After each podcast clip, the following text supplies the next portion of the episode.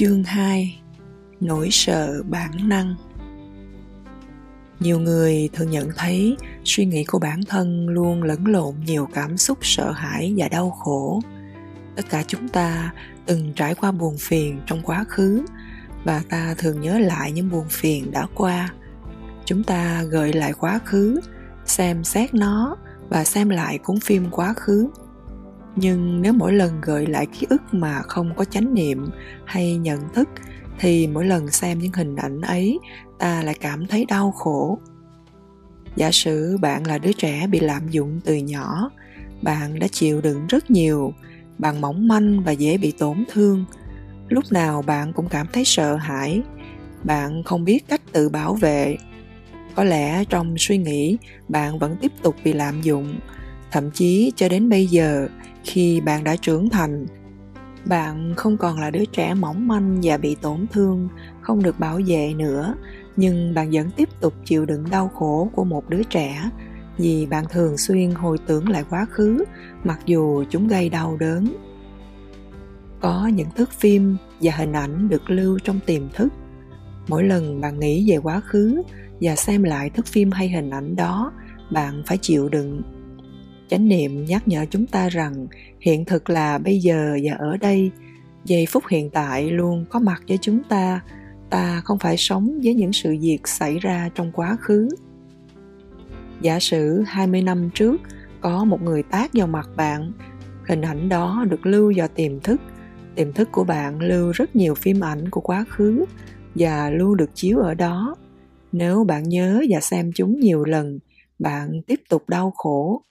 Mỗi lần bạn xem hình ảnh đó, bạn như bị tát lần nữa. Nhưng đó chỉ là quá khứ.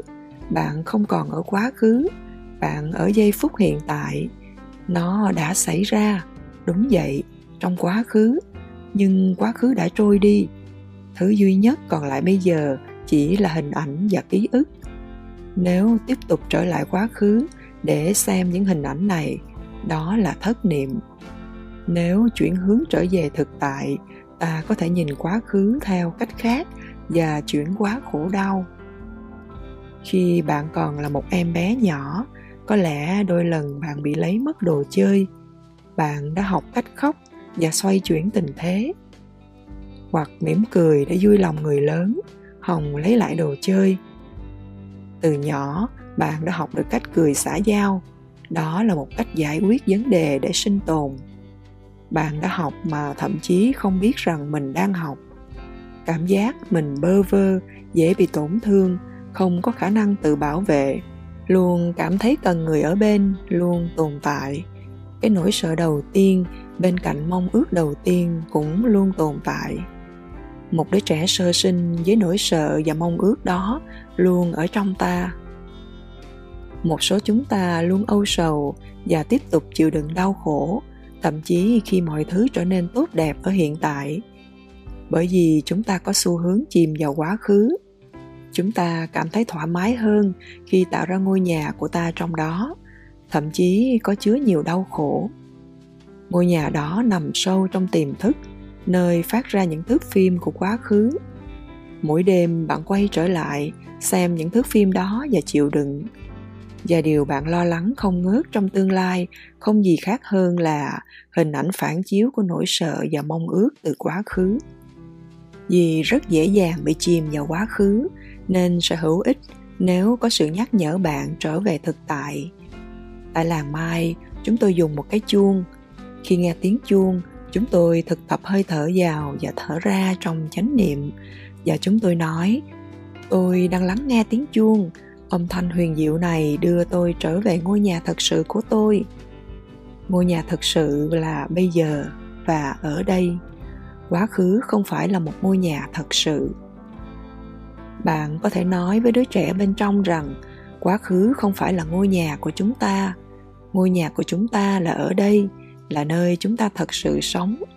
Chúng ta có thể có tất cả sự nuôi dưỡng và hàn gắn mà ta cần trong giây phút hiện tại. Nỗi sợ hãi, lo lắng, khổ đau mà ta trải qua vẫn ở đó bởi vì đứa trẻ bên trong chưa được tự do. Đứa trẻ đó sợ bước vào giây phút hiện tại và vì thế Chánh niệm và hơi thở của bạn có thể giúp đứa trẻ bên trong nhận ra rằng nó đã an toàn và tự do.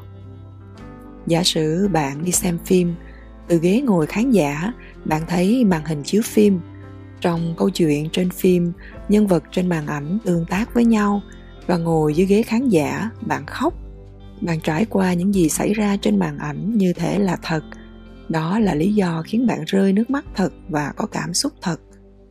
Nỗi đau là có thật, giọt nước mắt là có thật. Nhưng khi bạn đến chạm vào màn ảnh, bạn không thấy người thật nào, không có gì ngoài ánh sáng nhấp nháy, bạn không thể nói chuyện với người trên màn ảnh, cũng không thể mời họ uống trà, bạn không thể dừng họ lại hoặc hỏi chuyện họ, nhưng bạn có thể tạo ra nỗi khổ thật, trong thân thể cũng như trong tâm trí. Ký ức của chúng ta có thể gây ra nỗi khổ có thật về mặt cảm xúc và thể chất. Khi ta nhận ra rằng ta có thói quen lặp lại sự kiện cũ và phản ứng lại thành sự kiện mới như thể nó là cái cũ, chúng ta có thể bắt đầu chú ý khi thói quen đến. Ta có thể nhẹ nhàng nhắc nhở bản thân rằng ta còn có lựa chọn khác. Ta có thể quán chiếu thời điểm thực tại như nó đang là một thực tại tươi mát và để lại quá khứ đằng sau đến khi chúng ta có thể xem xét nó một cách trắc ẩn. Chúng ta có thể tạo ra thời gian và không gian, không phải trong lúc bận rộn mà trong một thời gian lặng, để nói với đứa trẻ đang đau khổ và tổn thương bên trong rằng em không phải chịu đựng nữa đâu.